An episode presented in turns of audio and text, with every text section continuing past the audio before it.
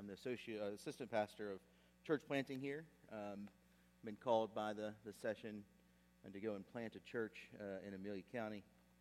And, and so this is one of my last weeks here uh, with you. Someone asked earlier, how long do we get to keep you? And um, not much longer. Uh, we're, we're planning to start worship services in Amelia in September, so um, this week and next week, and then you know, hopefully you'll never see me again, really. Um, that's what some of you are thinking, at least, right? But we'll be around for a little while. Uh, but we'll be again in uh, uh, Jonah this morning. Jonah, the minor prophet in the Old Testament, uh, known for the big fish. And um, just before we, we turn to God's word and just reminding us where we're at, you know, Jonah's called to go to Nineveh, this great city, and uh, he rises and flees. And he says, no, I'm, I'm not going to that place. I'm going to go over here to Tarshish. And, um, and then in Jonah, the end of Jonah chapter 1, he's, he's swallowed by the big fish. That moment we're all waiting for in Jonah happens, and it, it passes. And Jonah uh, then prays finally, right, for the first time in Jonah chapter 2. And last week we talked about how, how his prayer was incomplete. He didn't, he didn't really repent. He wasn't sorrowful for his, his hard heartedness, for his rebellion, but he wanted, he wanted relief. And that God wasn't done with him. So Jonah 2 ends with the Lord speaking to the fish and it vomiting uh, Jonah up onto dry land. So, what's next for Jonah? And that's what we're going to talk about this uh, morning.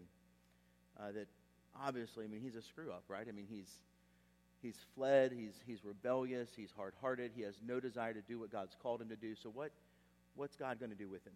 And so, before we turn to God's word this morning, let's spend some time uh, in prayer together.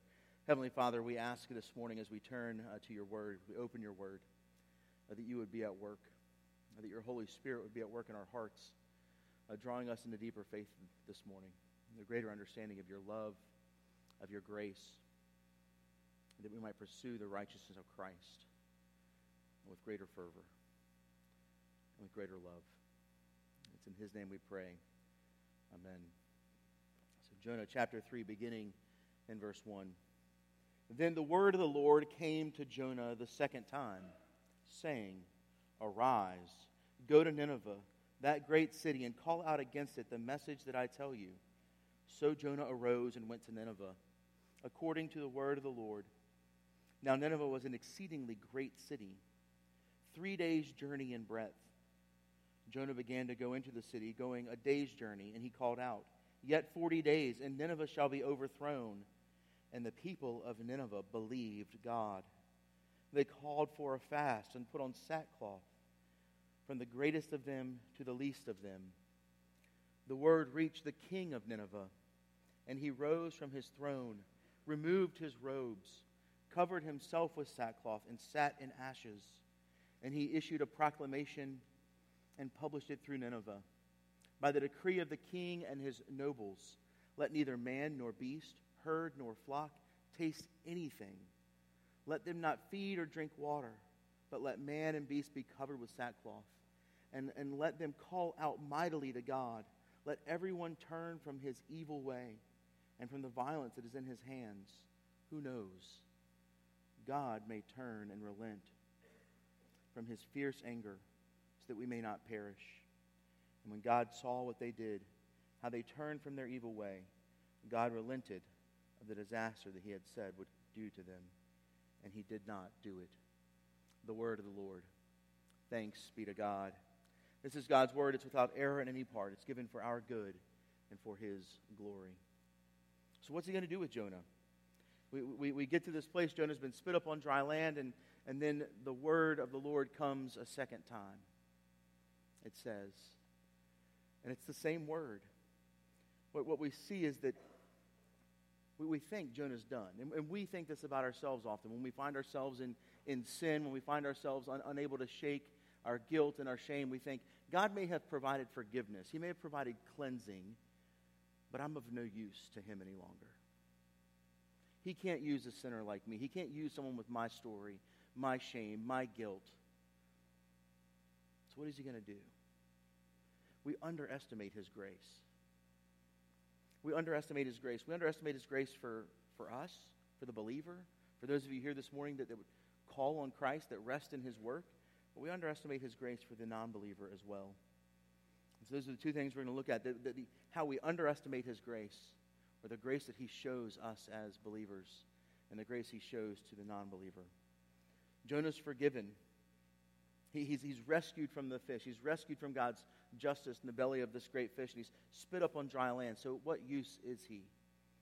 Well, right here, beginning in, in Jonah 3, verses uh, 1, it says, The word of the Lord came to Jonah the second time.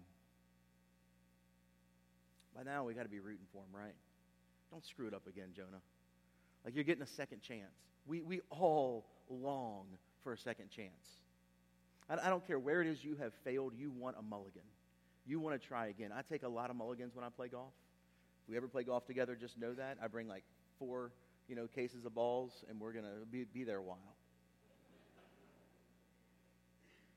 Because I want to hit a good shot. I want to do a good job. I want to do the right thing. It's the same way in life. When we fail, we want a second chance. And there's sometimes we know we're not going to get a second chance. Right? When we speak harshly to our, our children, to, to uh, our, our, our, friends, or to our, our wives or our husbands, and we, we can see that our words have stung them, we don't get a second chance, but we get a chance to repent. And, and we said last week, Jonah's not really getting that chance. He hasn't done that yet. And yet here we are, God extending him this grace. The word came to him a second time. It is one of the most grace filled verses in all of the Bible. God says to him, It's not just that I forgive you and I have saved you, but that you are still called, that you still have a chance. That verse gives me so much comfort because I know how stubborn I am. I, I, I, know the sinfulness of my heart. I know the places that I can't shake things off. And the times when, when, when I curl up and, and wonder, am I useful? Why am I doing these things? And God's word says, you are. Because time and time again, He is a God of second chances. We, we sometimes maybe surprise ourselves with our sinfulness and our stubbornness. You know, King David probably never thought he could commit adultery and kill his friend. Peter never thought it'd be so easy to deny Christ three times. And then as an apostle, mar the gospel so poorly that they had to be called to the floor by Paul, right? He, he didn't think that was possible. We, we are stunned often by our disobedience. But here's the thing we shouldn't be. And at our core, we're not. But God says there's a second chance. Yes, we know we've been cleansed. Yes, we know we have forgiveness, but are we useful? Can God still use us for the work of the kingdom? And the call of Jonah a second time says, yes, it's the exact same call, the exact same commission. Word for word, pin stroke for pin stroke. He doesn't change it. He doesn't, he doesn't say to Jonah, Nineveh maybe was too much for you. You're, you're, maybe you're right. You're not ready for that. Go here instead. No, it's to the same place. It's to the same destination. He's called again to Nineveh. He knows he's scared Jonah half to death, but that's where he's calling him. He doesn't change the message. He doesn't say, okay, may, maybe going to this, this, these people, these Assyrians who are known to be somewhat violent, um, and, and telling them that their evil has, has risen to the, the, the, the ears of a righteous God, and that, you're going to proclaim upon them, you know, uh, destruction, is a little much for you, Jonah. So instead of that, like, just tell them some good stories. Just, just give them some good wisdom for life and, and, and, and maybe, maybe plug the church a little bit so they'll show up uh, occasionally um, to hear something. No, he gives them the same message. He says, Go to Nineveh and proclaim to him what I'm going to tell you.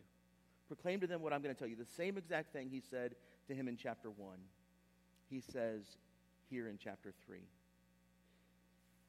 Peter's second chance, right? Peter's denied Christ three times. At this point, he's thinking, I was told the, that the church would be built upon me, and, and obviously I've screwed that one up. Like, I denied Christ three times, and um, he, he, he goes off, you know, with a, like a, a, a beaten dog with his tail between his legs and his head hanging, and does what every good and defeated man does. Right? Peter goes fishing. And Jesus meets him there on the shore, and he restores him. And in restoring him, he does what? He, he gives to him again the same commission Feed my sheep, feed my sheep, feed my sheep. Brothers and sisters, I don't, I don't care what you've done. I don't care, I do care what shame and guilt you're covering because I, I want you to know the freedom of the gospel. But in this sense, it doesn't matter. It doesn't matter what you've done. It doesn't matter what you've left undone. It doesn't matter what your reputation is or, or the sins that, that you have come to Christ for. There's not only forgiveness, but in that forgiveness, He puts you to work. And there are things that can disqualify you from certain aspects of, of, of, ministry, right? If, if Andrew or Brian or myself do things, there are things that, that disqualify us from the office of being a pastor. But they do not disqualify us from the work of the kingdom. Your sins, your past, your shame, your guilt do not disqualify you from the call to work for the kingdom. In fact, it's in that shame, in that guilt, that often the greatest stories of redemption, the most beautiful stories of God's grace, blossom and flourish and grow. There might be places that are closed off,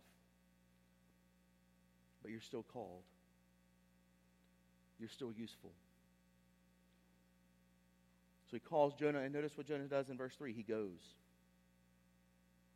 He goes. This time, instead of rising and fleeing, he rises and he goes to Nineveh. And it's the same for you and me.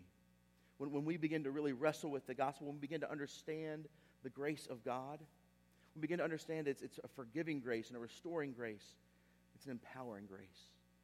And, and when we take that good news and we become messengers of grace, we begin to take that with us. We, we underestimate it absolutely, and we write ourselves off. But stop. Take in how marvelous it is. Take in how amazing it is. The grace of God. And begin to soak yourself in it, bathe yourself in it. And it will be that that you go into the world with. That's what Jonah's understood now. He's been saved from the fish. And in the, in, in the moment where he thinks he's about to be, you know, God's going to come down in, in, justice on him as he's saved him just to, to be punitive. And no, he, he gives him the same commission the same call. It's a grace. Secondly, not only does he show this amazing grace to us in second chances, but that same grace we often underestimate as believers, he extends to non believers. But we've got to get over our own apparent disqualification. Let's get over this idea that there's some wickedness or, or stubbornness or, or brokenness or sin that's too great for the gospel, that's too great for God's grace. Paul tells us in Romans 6 that when you become a believer, when, when you accept Christ, that, that you become and you're moved from a dominion of sin and wickedness and you're moved into a dominion of righteousness, a dominion that is powerful and preserving and is ruled over by the King of grace and mercy. And that's true for you here this morning if you're a believer, and it's true for you if you're not a believer and you turn to Christ. No matter where you're at, no matter what sin has dominion over you, you are freed and moved. You're transferred from a kingdom of death to a kingdom of life.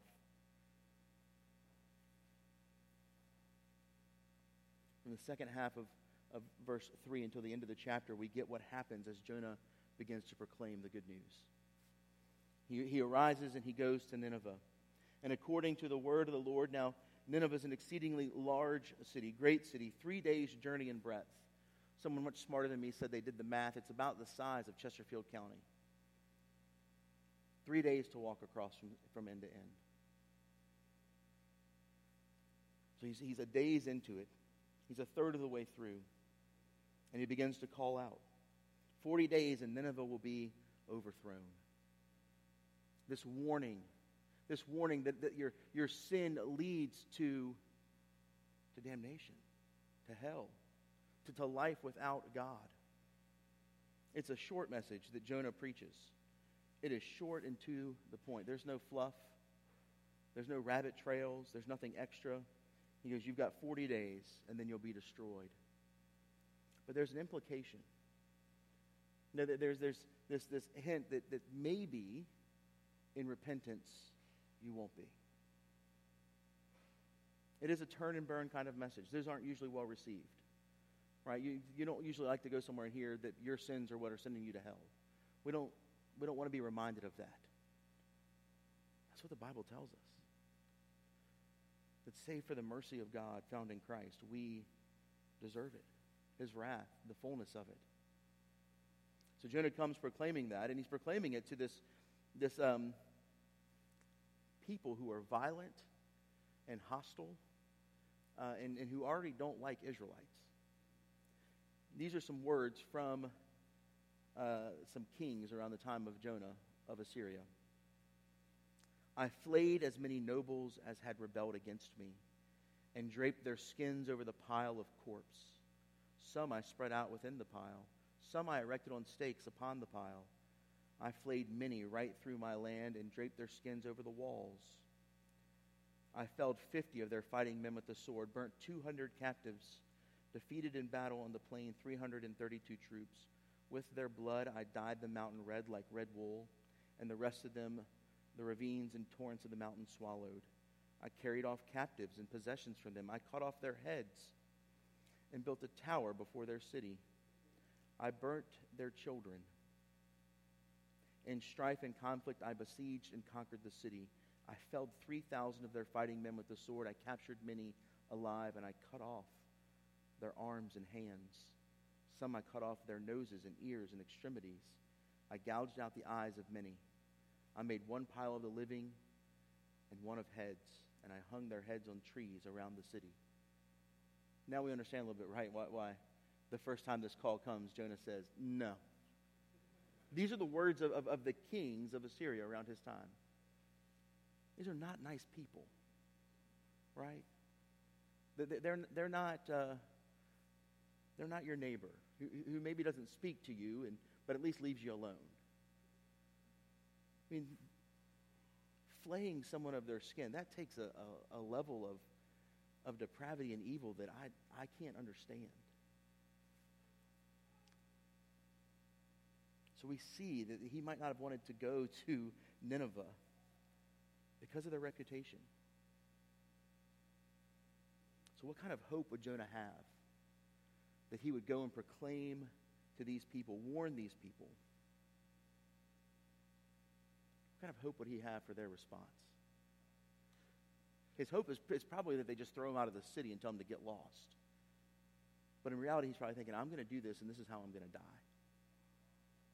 This is how I'm going to die. Because he underestimates the grace of God. And we do this. We, we, we have certain people that we put into a classification that, that the gospel can't possibly work for them. God's grace is not enough for them. The cross isn't enough for them. They, have got to get themselves straight first. And then, then maybe, maybe they'll, they'll be over here where God's grace is enough. And the, the funny thing about that is that we always are over here, right? That God's grace is enough for us and our sins, but it's not enough for them and theirs. Jonah underestimates the grace of God. That's why he's so fearful to go to this place. But what happens? Verses 5 to 8 is as he proclaims this, it says what the people of Nineveh believed God. They called for a fast and put on sackcloth, from the greatest of them to the least of them. And the word reached the king of Nineveh, and he rose from his throne and removed his robe, covered himself with sackcloth and sat in ashes, and he issued a proclamation. What happens? God grants them conversion. God grants them conversion. It says that they believed in God. If you're here this morning and, and you're not a Christian, you wouldn't say you're a Christian. You, you're here, you know, because you're visiting family and this is what they do on Sundays, or, or maybe you're searching. Hear, hear, hear what conversion looks like here. The, the steps and the, and, the pieces and parts of it. First, in verse 5, they believed who? It's Jonah proclaiming this message to them. Jonah's the one telling them what's, what's going to happen, what the word of the Lord is, but who do they believe? They don't believe Jonah, they believe God. They believe God. And, and what we know about believing God is in the New Testament, believing God means we believe in His Son. That there's no other salvation apart from putting our trust in Him. And to trust in Christ means that we trust in His life and his death and his resurrection, that it is enough, that it is the only way. That not only has he taken on the judgment and the wrath of God for our sins, but he has clothed us in his righteousness. He's given to us his goodness, our terrible work for his good work. Before we turned our papers in, he gave us his, and he took ours. For them to believe in God means they believe that God is the sovereign judge. And, and that unlike their idols, that he might show them mercy. That he, that he might relent in his judgment. That he might somehow make a way. They believed. And often this is as far as we go, right? If, if we believe in the right things, then we're, we're good to go. We can just chalk it up to the right, right. Let's mark it off. I believe the right things. I'm a good Presbyterian. I, I believe in all the Westminster, you know, confessions of faith statements and catechisms and everything else like that. And I believe the right things. And, and some of you, you believe the right things, but I question if you believe them or not because you're jerks. You're mean. You're rude. When, when, someone walks in that doesn't fit what you think they should fit, you're, you're quick to point out their flaws to them or to, to someone next to you. Because it's not just believing the right thing, there, there's other parts to it. True belief, true faith also includes repentance. It also includes repentance. Or if you take out a coin, there's, there's two sides to a coin, right? There's the heads and the tails. And if you don't have one of those, it's not legal tender. You can't use it. Well, the two sides of, of, of Christian conversion are that faith and repentance. You, you don't have true faith without true repentance. You don't have true repentance without true faith. Both must be there. Now, I'm not saying you're going to repent of everything you've ever done or, or even understand that the things you've done are sinful that first day you come to Christ. No, it's a process of life. We should be growing in repentance each and every day as we understand our depravity and our sin and our hearts more and more. And in that, the cross of Christ grows greater and greater.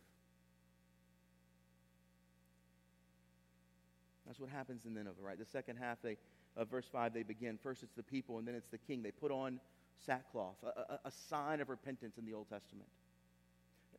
He, he sits in ashes, mourning over his sin, mourning over their evilness, their, their wickedness. And he, and he orders this decree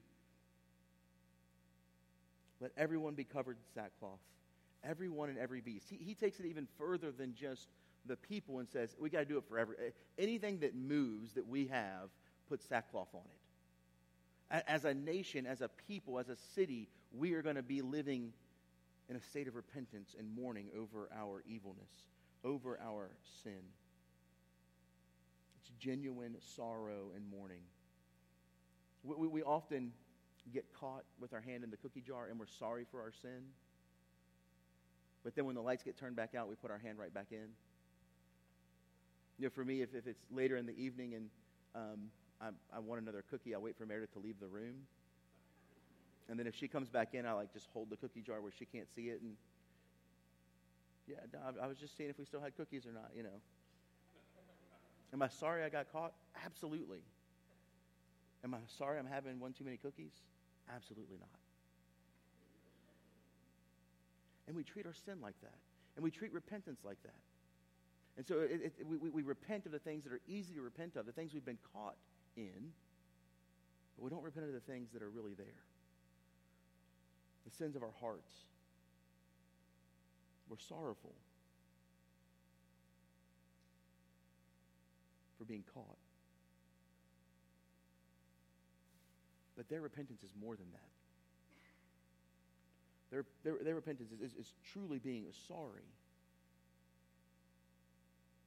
and sorrowful over their evil and over their sin before a holy and righteous God. And look what happens. It's what happens when we're truly repentant. It drives them to God. Their repentance drives them to God. They pray, they call out to God. See, when, when we're not really repenting and, and, and, and we begin to feel the shame and the guilt of our sin, we're not driven to God, we're driven away from Him. We flee from Him. But when we're really repentant and we're really sorrowful, it brings us to God. It brings us to the cross. It brings us to the place of, of forgiveness and of freedom. And they turn from their wicked behavior. They turn from their wicked behavior. It's not a one time thing, it's not a once a day thing, it's an every moment thing that we live in a repentant state. Praying and repenting. Believing, praying, and repenting. It's like a three step waltz. And if we, if we don't, when someone comes to us and, and, and points out our sin, we, we begin to get self defensive. And, and, and, and we, we struggle. But when we are living in that repentant state, we can hear their rebuke in humility, and we can repent and rest in the work of Christ. Fourth, you notice in verse 9, the king says, as they call out to God, that, that, that they're calling out to God that he may. He may. He holds out hope that he will turn his anger and they will not perish. Right? He, he holds out this hope that his God of Jonah that he now believes in is different from the idols, and that this God might relent. This God might show them mercy. Look, you can't be truthful about your sin. You can't, you can't be real in your repentance. You can't really let go of it until you know the mercy of God found in Christ. Unless you have a hope that, you, that you're going to be forgiven, you'll never be honest about your sin. Unless you hold out hope that, that somehow it's going to be covered or paid for and forgiven, you will never be honest about your sin. And so he holds out this hope. He holds out this hope that, that in their honesty and in their repentance that God will relent and they will not perish. If you're here this, this morning and you don't know Jesus, you, you, you'll constantly find yourself in a self-defensive mindset over and over and over again because you can't possibly face the depths of your own depravity. You can't deal with it because if you don't know that it's going to be forgiven, it just leads to a self-destructive spiral. And so you cover it and you move on. You act like it's not there and push past it.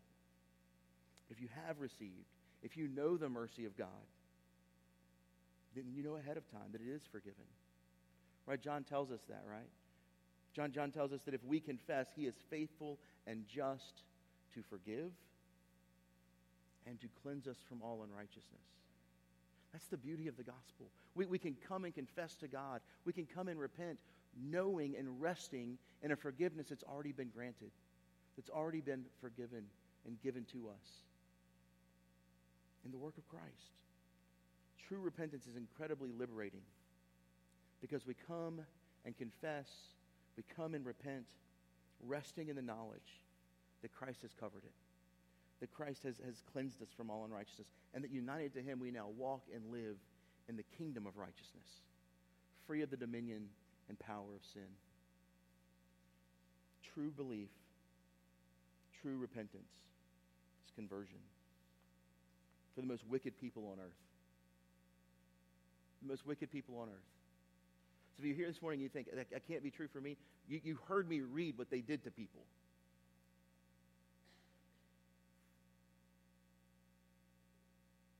God forgives. God relents. If God can forgive me, if, if, Christ's grace is enough for my heart, my sins, it's enough for yours. And you know the depth of your sins. You, you, you know the depth of evil in your heart. We don't like to admit it. But his grace is enough. And it's in that grace that, that we're then propelled outward. We're propelled outward. I mean, Jonah was asked to go to the most hostile place on earth. It's like asking you to go evangelize on the campus of, of, of Harvard or, or Reed College or go to Afghanistan or, or, or Iran or somewhere like that and, and proclaim the gospel. You'll be you know, ridiculed, or in some places, you'll be killed. The power of the gospel empowers us to that. And when we don't underestimate His grace, it empowers us because there's hope that He will relent and He will bring healing and forgiveness. And He does that. God mercifully saves those. He does it throughout the history of the Old Testament. There's a prophetic voice that calls out, and the people repent, and He relents. It's, it's this pattern that shows His mercy and His grace. And it's happening around the world today. Right? About the time of the Islamic uh, revolution in Iran, there was maybe estimated to be about maybe a thousand Christians in all of Tehran. Today, there's estimates that there's over a million that have converted to Christianity. For folks that are, that are going there in, in, in secret and, and in hiding and proclaiming the good news of the gospel.